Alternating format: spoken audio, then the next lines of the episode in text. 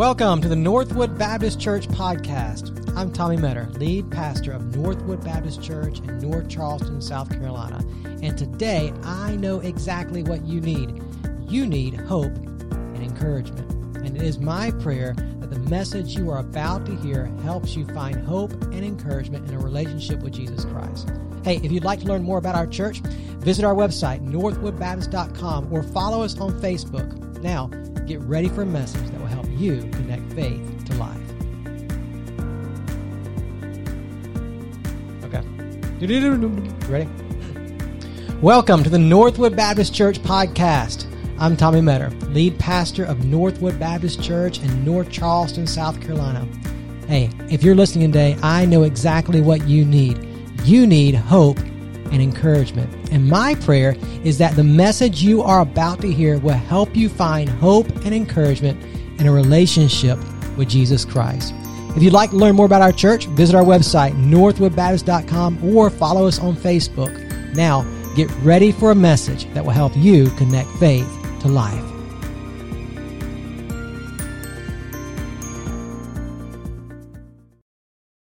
We are in Ephesians chapter 6 this morning. Ephesians chapter 6, verses 1 through 4, which is really cool. I really didn't plan it this way, so it's really cool. This is, uh, this is Paul's instructions to, about parenting uh, to parents and children. So it's really cool that it's ended up on Mother's Day. I, I thought it was cool. Anyway, so here we are. Ephesians 6, 1 through 4. Uh, if you're new to the Bible, Ephesians is about halfway through your New Testament. Just find the four Gospels Matthew, Mark, Luke, John, then Acts, Romans, 1st and 2nd Corinthians, Galatians, Ephesians. Ephesians 6, 1 through 4. If you didn't bring a Bible with you this morning, that's okay because in the seat before you down the book rack, you'll find a copy of the Bible. Pick that Bible up and, and find Ephesians 6, 1 through 4 with us. If you don't own a Bible, take that Bible home with you. Read it and learn about the God who loves you and desires to have a relationship with you. And it is really uh, interesting that we are in this particular passage on Mother's Day, celebrating families, witnessing family dedication. It's good to, to think about what Paul has to say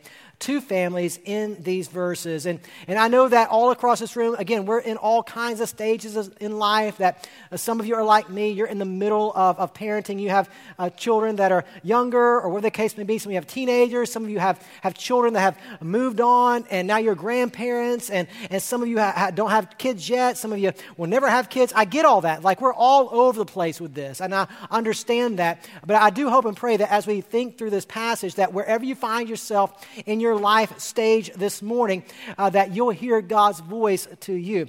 And I mean, it's just really, you know, fun to think through um, where we are as parents and and, and, and, and, you know, Stacy and I, most of you know our story. We were a little bit older when we got married. We were into our 30s and all those kinds of things. And so we, we had Luke and Hudson uh, a little bit later. I mean, some of you had your kids like when you were in your early 20s. That, that just wasn't our story.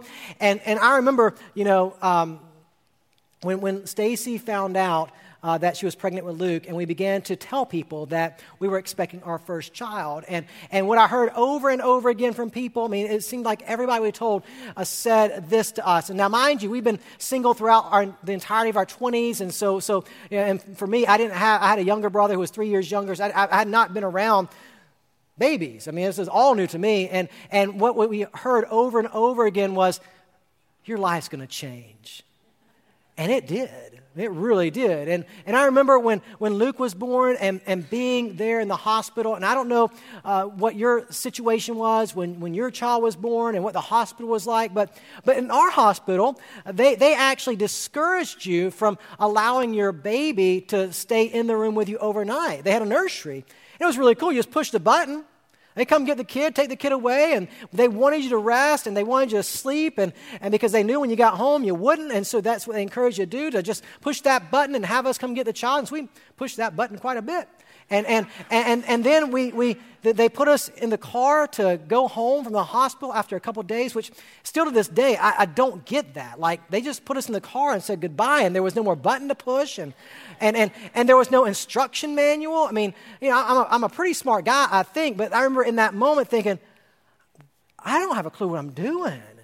And I remember going home just exhausted. I mean, we'd gone through a lot. We, you know, Stacy had given birth to our first child, and, and now we're home, and it's our first night together, and this child's screaming, and we had him in, in, in our room. There's a little bassinet because we wanted to sleep with us, not in the bed with us, but in the bassinet for, so we could keep an eye on him. And it, it was, he, he was loud, he screamed, and, and so that first night, I mean, I, I went and slept in another room by myself, and um, I mean, the excuse I used was it was a Saturday night and I had to preach the next morning and all those kind of things. But man, it, it was wild and crazy. And, and then, you know, the, the, kids grow up. And I remember when Luke was, I don't know, he must have been two or three years old. And, and you know, he was being a boy. We were at church and he was doing boy things and, and driving us crazy. And, and I had a buddy of mine. He, he had, I don't remember how many kids he had five, six, seven, nine, twelve. He had a lot of them.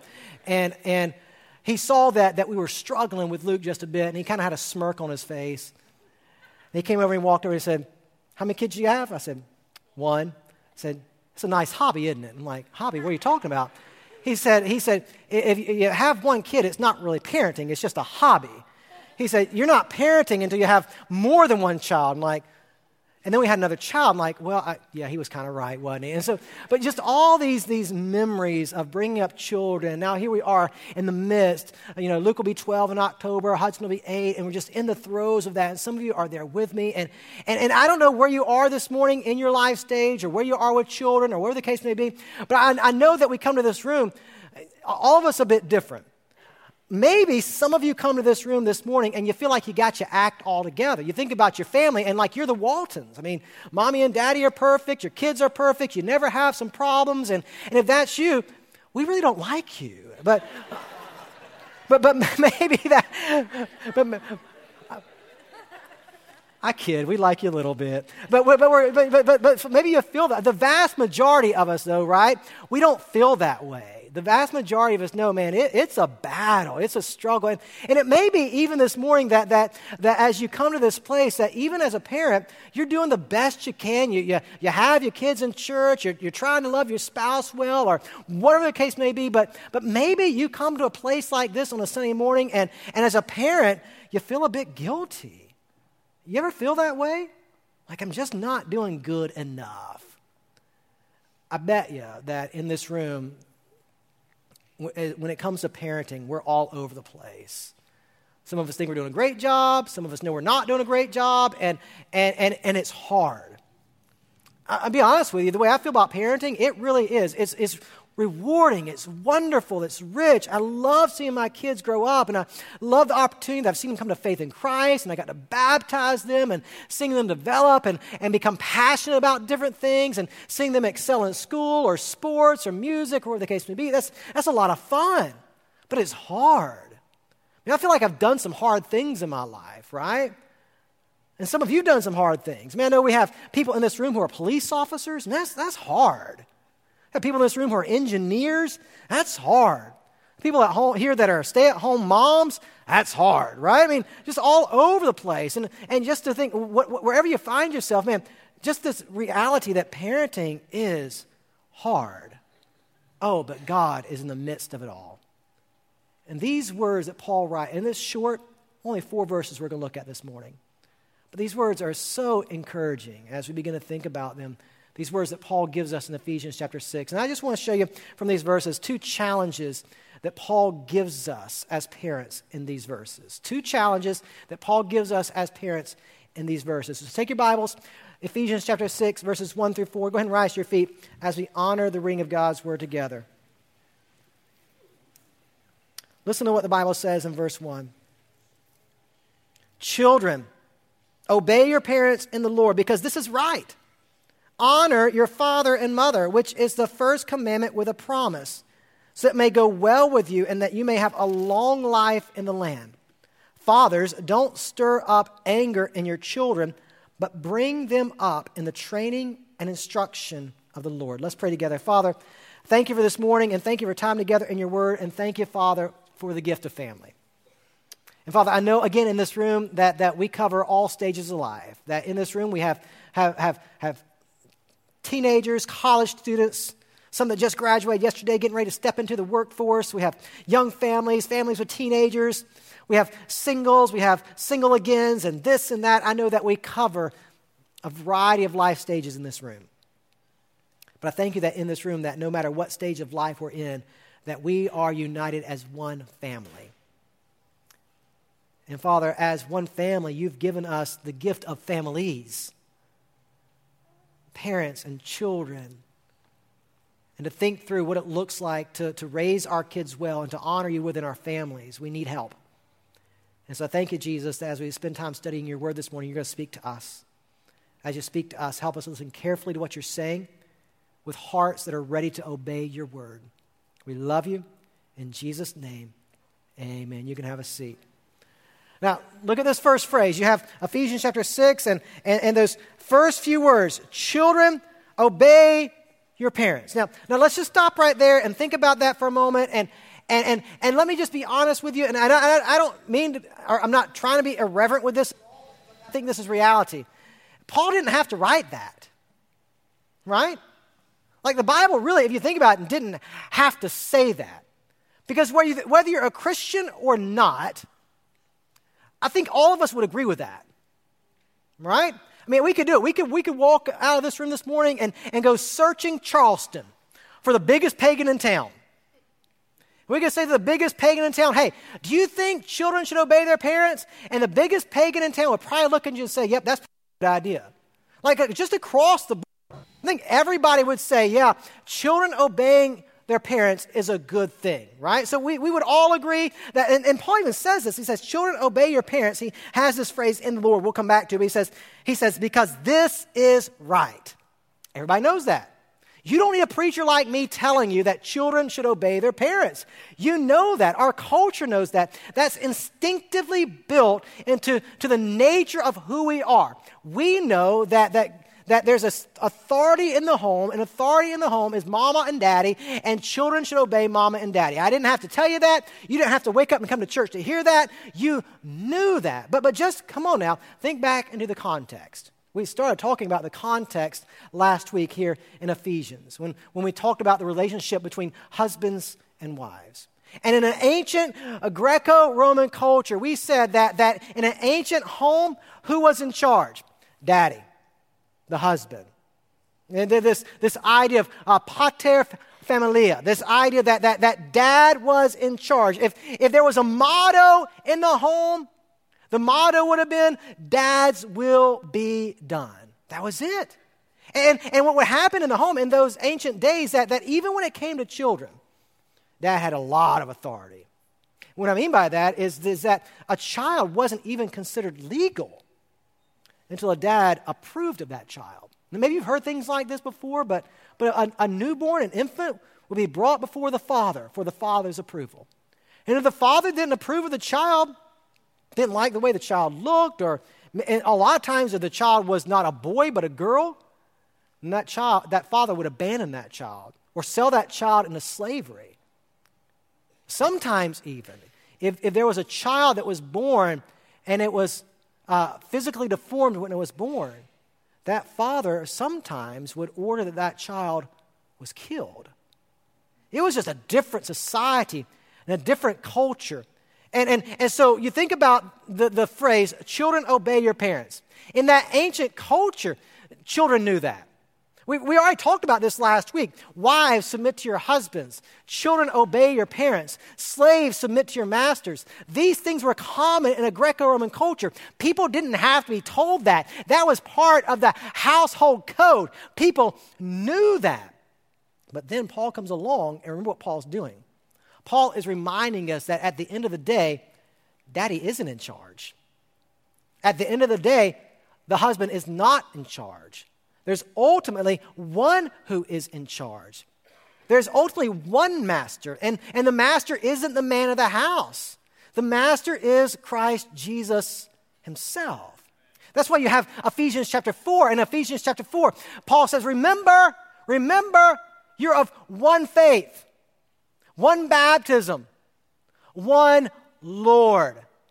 Jesus Christ, the one who lived and died and rose again for us the one who, who took the punishment for our sins upon himself so we could be forgiven of all of our sins. The one who's given us the gift of life, abundant and eternal. My friend, ultimately, he's the one in charge. He is the one in authority. And so Paul says, much like he says to wives, he says to wives, remember, submit to your husbands as to the Lord. Now he says to children, submit to your parents in the Lord. It's this understanding that in the family, what Paul's getting to is, is the home has been reordered under Jesus Christ. Do mom and dad have authority? Yes, absolutely. Do mom and dad uh, call the shots and have rules and boundaries and all those kind of things? Yes, absolutely. But ultimately, there's one over mom and dad. There's one who's in ultimate authority. There's one who's ultimately in authority in your home, and that's Christ Himself. And so, this idea that children, when you obey your parents, you are actually obeying God because God is ultimately the one in authority. And remember, we talked about this last week. If someone were to ask you, hey, in your house, who's in charge?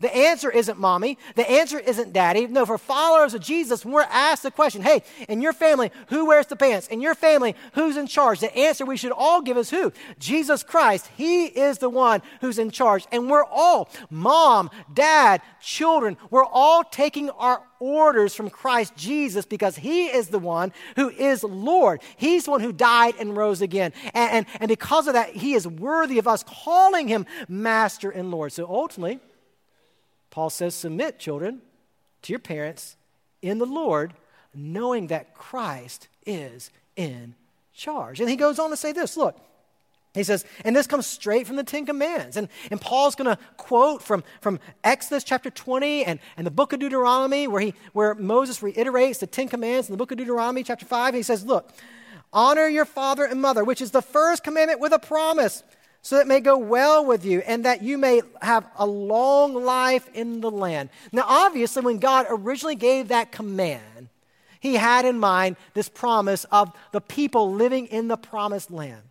Obey your parents, right? And life will go well for you. You will live long in the land.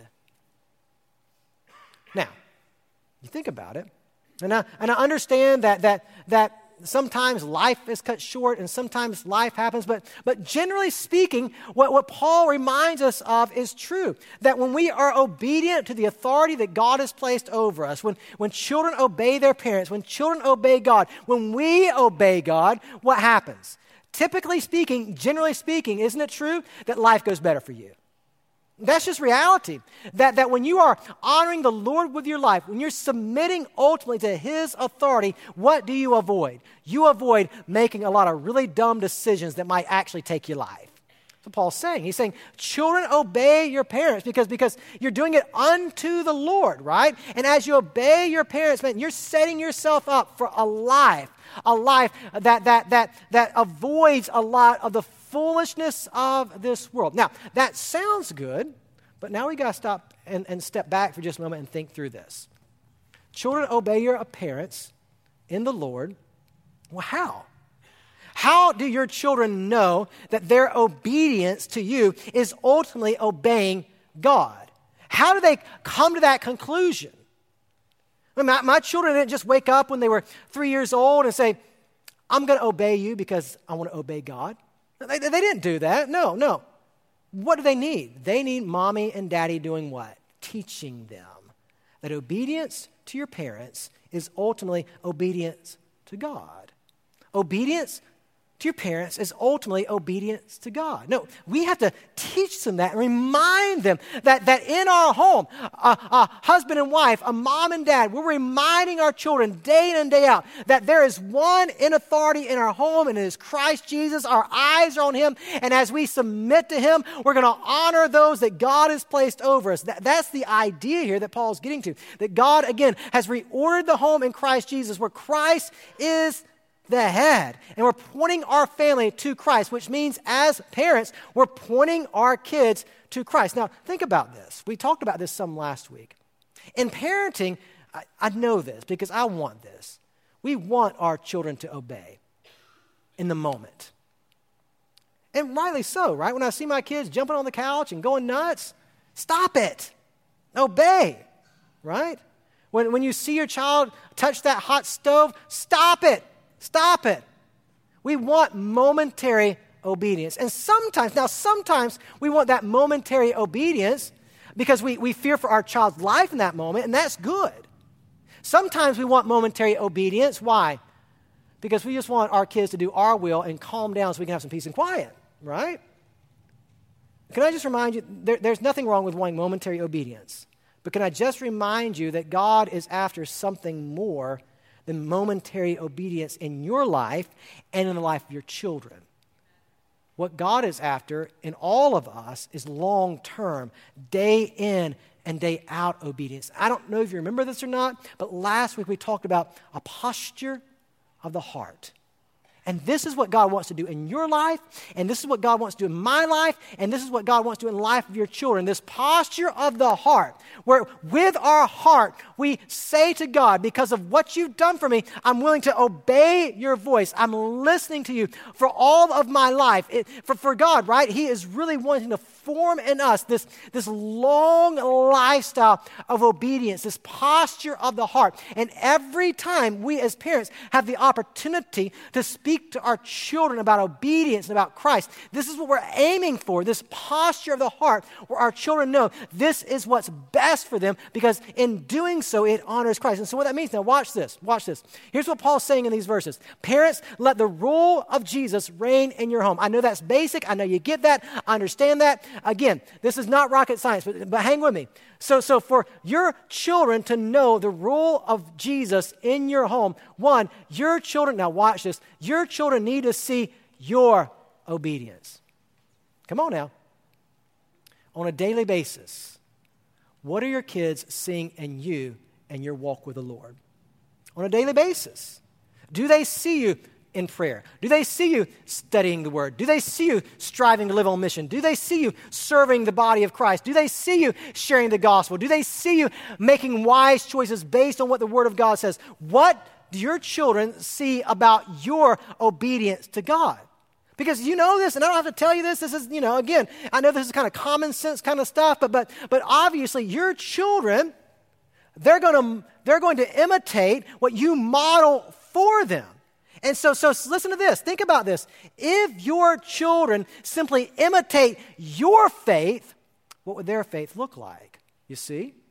And so, this idea of, of in your home, are they seeing you obey? And not only that, but are your children need to know why you're obeying God? Because let's be honest, it's really easy within the home to get really legalistic. Why? Why do we obey? Why do we do this? Why do we make these kinds of choices? And sometimes the answer is what? Because it's just the right thing to do. And that's not a wrong answer necessarily. That's not necessarily a bad answer. But there's a better answer. Why do we obey? Not because it's just the right thing to do. The reason why we obey God, church, now come on, come on, you know this. The reason why we obey God is why? Because of what He's done for us. You were on your way to an eternity in hell.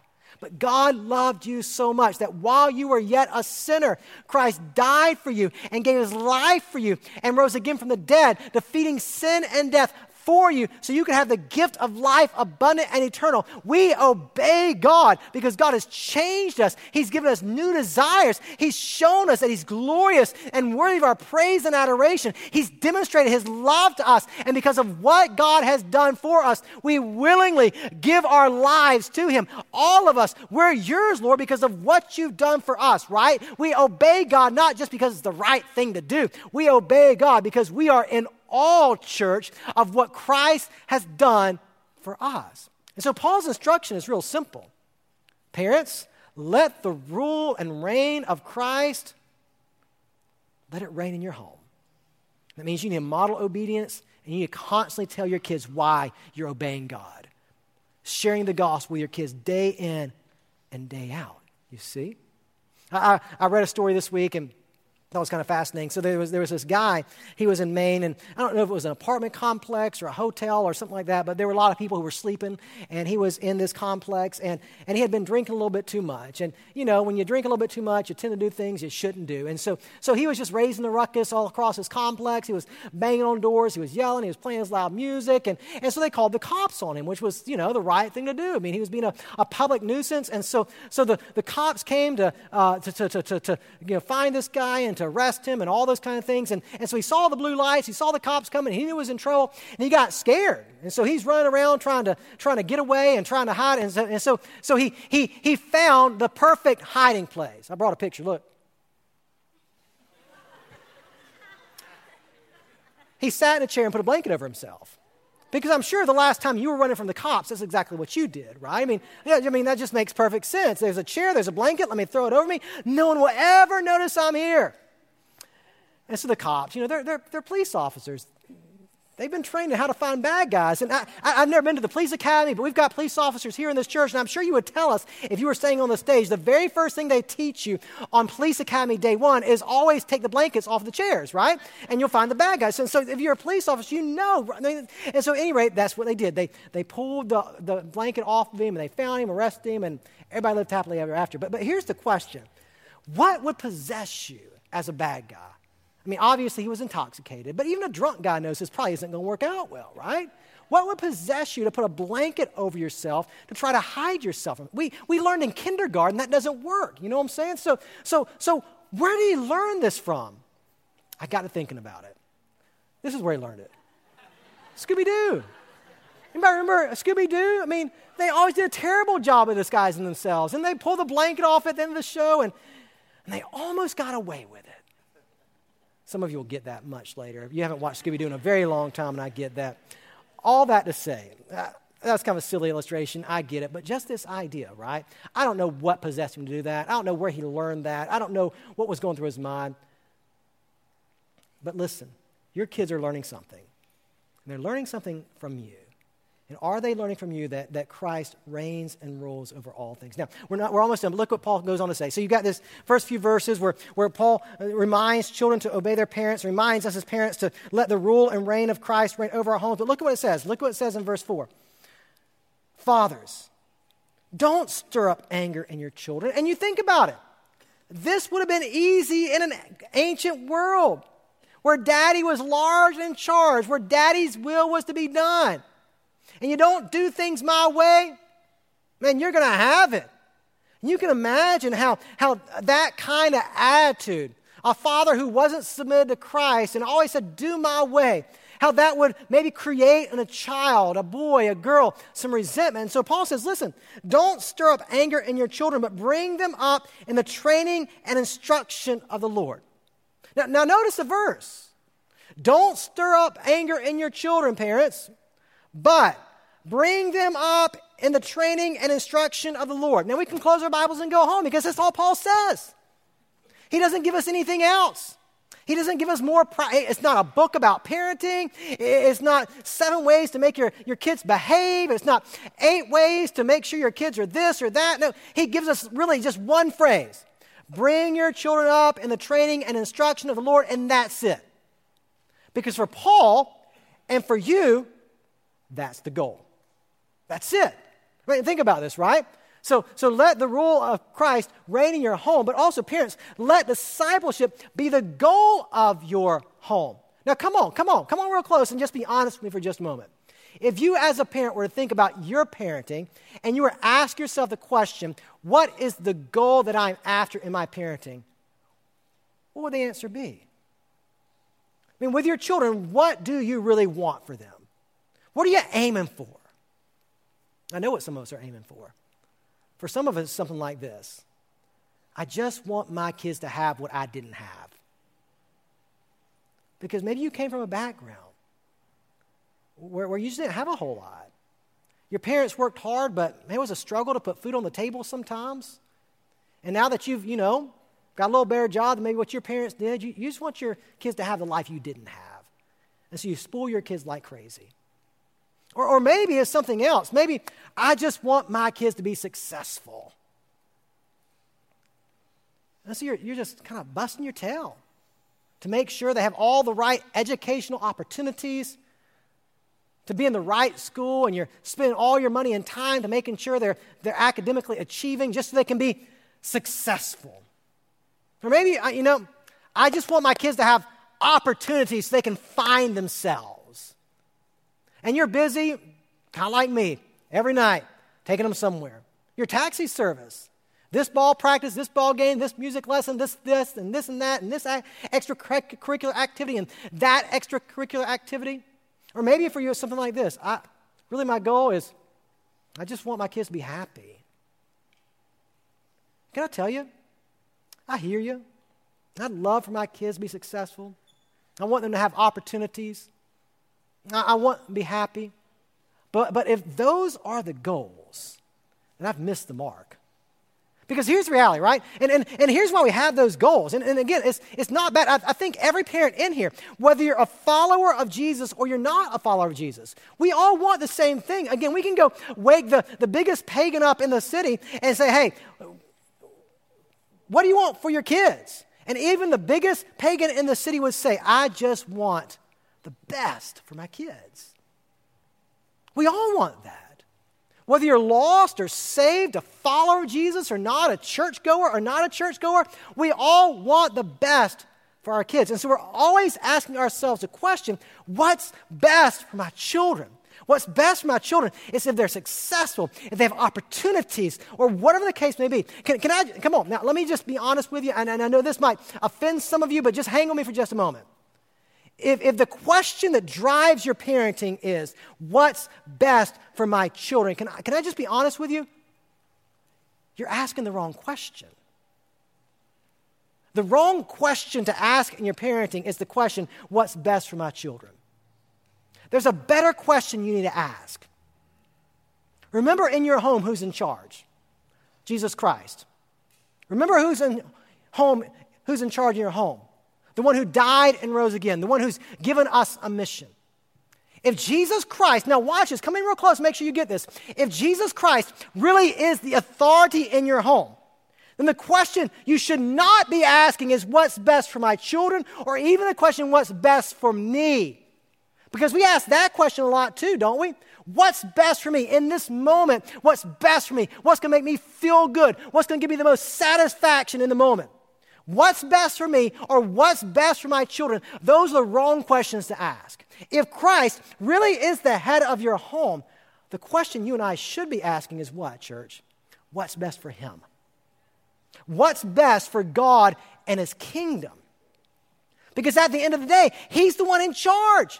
And if he's in charge, what's best for God? And can I tell you what's best for God? What's best for God is his people living on mission for him. What's best for God is you and me and our children. Are you following me? Living lives surrendered to him, saying, God, not my will, but your will be done. That's what's best for God is you and me living our lives submitted to him. And can I tell you this? And I don't know if you believe this or not, but I certainly believe this when you are living for what's best for God, now watch this, that will always be what's best for you.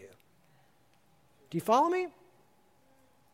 When you're living for what's best for the kingdom of God, that's always what's best for you. And I just tell you that to tell you this. Some of us, in, in the way we parent, but not only in the way we parent, but just in the way that we approach life, we're asking the wrong questions, which is leading us to make the not so best choices in our parenting, in our marriages, in the way we approach life. The question that should be front and center is God, how do I live my life today to honor you? How do I live for what's best for you? You see? That's what Paul's getting at. Notice, he doesn't give us a book. He doesn't give us lots of verses on parenting. He gives us one phrase. Because if you'll get this, if you'll get this, if you'll get this, then you'll be parenting in such a way that you're bringing honor and glory to God. You'll be living for His best. Fathers, mothers, train your children in the instruction of the Lord. That's it. That's all He gives us. He doesn't give us seven ways to help our kids behave or six ways to make sure they're successful or any of that. No, make sure your kids know how to follow Jesus well. I want my kids to be successful. I would love it if Luke and Hudson go to Harvard, right? and they graduate at the top of their class at Harvard and they cure cancer or whatever the case may be, that would be awesome.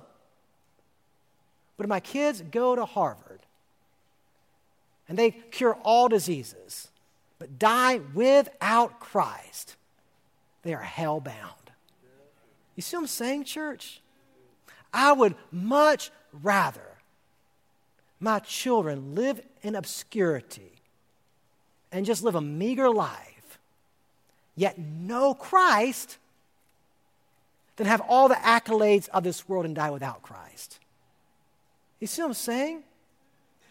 Because if they know Christ, what do they gain? Well, ultimately, if they know Christ, they gain everything an inheritance in Him forever. And so I just want to challenge you if you're a parent in this room or a grandparent, come on, let's get the focus right, church. We get so focused on all this other stuff, the opportunities, the success, and this and that. And there's nothing wrong with wanting to see your kids succeed in life. But let's not focus so much on that that we miss what real success is. And what real success is, is just following Jesus faithfully day in and day out. And so, what that means, we're done, but we got to get through this. What that means is you got to get your priorities straight. So do I. That in our homes, the one who is worthy of our praise is Christ. And he's the one we're following day in and day out. We've got to be committed to our own going discipleship. As a parent, if you're going to raise your children in such a way where they know Christ is ultimately the authority, that He's the head. That means you yourself have to be convinced of that. And, and you're convinced of that as you yourself grow as a disciple of Jesus. And you grow as a disciple of Jesus as you submit yourself, right, to Christ and to the church which wants to help you grow in Christ. You see what I'm saying? And so I'm committed to, to my ongoing discipleship, and I'm using my time intentionally. Now, now watch this, watch this. I remember when my kids were young. Do you, do you remember this? I remember when my kids were like two, one, they got two naps a day. Those were glorious days. And, and I can remember, I can remember it like being 8 o'clock in the morning and nap time. The first nap was at 10 o'clock, and you're just waiting. And from 8 o'clock till 9.59, when you put that kid down for a nap, come on, you remember this, don't you? It seemed like that clock just would not move. It felt like it took 50 years to get from 8 o'clock to 10 o'clock, right? But now my children are 11 and 7. It seemed like those were just seconds ago. And I, and I know some of you in this room, some of you in this room, you're in your 60s, your 70s, you have, you have grandchildren now, and you look back over life, and what do you say? Because I hear you say it to me all the time. I don't know where the time went. Because it goes so fast. And if it goes so fast, if I only have 18 years with my kids before they go off to college or whatever that next step is, if that's all I have, I better use that time well. Because that's all I have. And if I want to use that time well, what that means is I'm not going to waste opportunities. You know where the opportunities are? In the everyday stuff of life. We try to be intentional. We try to do family devotions around the dinner table. We pray together, all those things. But the opportunities of life, the, the circumstances of life, provide so many opportunities for me to with my children. When they lose the baseball game, to be able to talk about, hey, life's about more than sports. When they don't make the grades, hey, it's okay. Your grades don't make you who you are. Christ Jesus makes you who you are. When they fail, when they do something wrong, to point them back to truth of the gospel. You see? Just the everyday stuff of life gives me endless opportunities to talk truth to my children about what God wants to do in their lives. Time is precious. And I don't want to waste any of those teaching moments to help my children see the bigger picture of who God is and what He's doing in our lives. Now, do I waste some opportunities? Absolutely. I don't want to. I want to seize every moment. Go on next slide. Don't disciple alone. Look around you. You have a wonderful church family that wants to help you in the journey. You have other parents who've gone before you in this church who want to encourage your kids.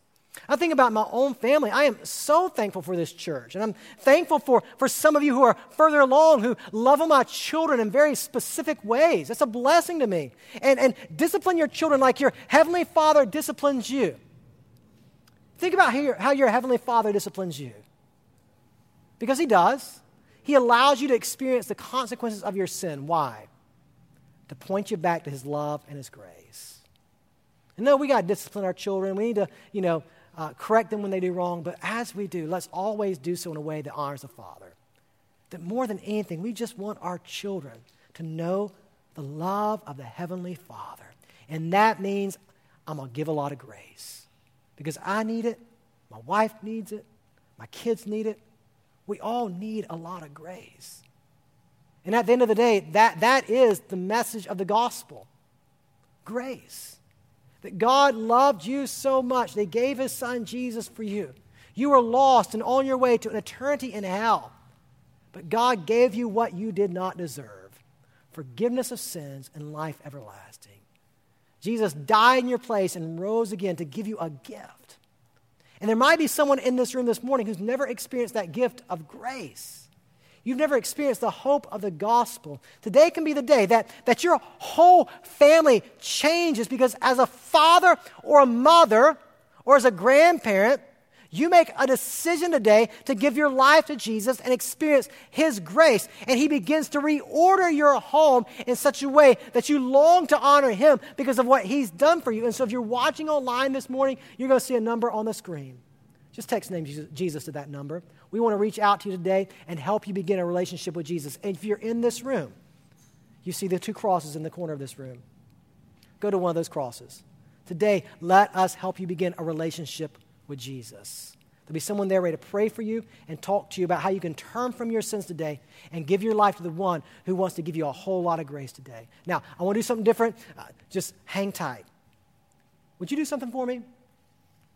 I just want, I just want our church to see. If you're a parent in this room, and if you feel uncomfortable with this, you don't have to do it, but if you feel comfortable, just do this for me. If you're a parent in this room who, who maybe your, your children have, have, have moved out, right? You, they, you've parented them, they've gone on to college, you're, maybe you're a grandparent now, you don't have children in your home anymore. You're through that stage of life. Will you do something for me? Will you stand up? Stand up all over this room. So, what you see in this room from these people standing up are parents who have a lot of wisdom, who've been where you are, who want to encourage you and bless you. Now, sit back down for just a moment. Now, if you're a parent, if you're comfortable doing this, do this for me. If you're not comfortable, I get it. But if you're a parent who has children in your home like me, whether they're teenagers, elementary age, infants, toddlers, you're in the midst of it. If you have children in your home right now, would you do something? Stand up for me and stay standing. Now, okay. There might be more than we have parents without children at home. But here's what I want you to do stay standing. If you're a parent, your children has moved out, you're empty nesting right now, you're with grandchildren, you're past that stage in life, here's what I want you to do. Parents who do not have children at home, stand back up. And I just want you to do this. Go find one of these parents and lay your hands on them. Now, I know there might be more parents with children than there are parents without children in the home right now, but do the best you can. Go find some of these parents that, that are standing and just go put your hands on them and gather around them. Maybe you, grab, maybe you grab two or three families and you pull them together. Just do that for me. Right now, I know it's kind of weird. I know preacher's doing something weird. I get that, but just bear with me. Our band's going to come and sing. And here's what I want you to do. As we sing, here's the invitation. Listen carefully. If you want to trust Christ as Lord and Savior of your life today, go to one of those crosses. But as we sing, here's what I want you to do if you're a parent who does not have children in your home any longer, as we sing, I just want you to pray over these families and encourage them and pray that God will be at work in their life. Would you pray for these families who are right now in the midst of raising kids? And, and let them know that you're with them to encourage them. Father, thank you for this morning, and thank you for time together to be reminded of the gift of family. And Father, before me, I, I, there's lots of parents standing. And for those parents who are in the midst of, of raising children in their home, I pray that you give wisdom and grace. You would help us to order our home in such a way that it honors you. Father, for someone in this room this morning that doesn't know the grace of Jesus, I pray today that person will come, trusting you as Lord. And Father, for parents this morning who maybe have gone through this journey, we're a little bit further along. We have seen our kids graduate, go on and get married, and have children. We're now grandparents. Father, we're praying over these families right now, lifting, up, lifting them up to you for your glory and your name's sake. In Jesus' name.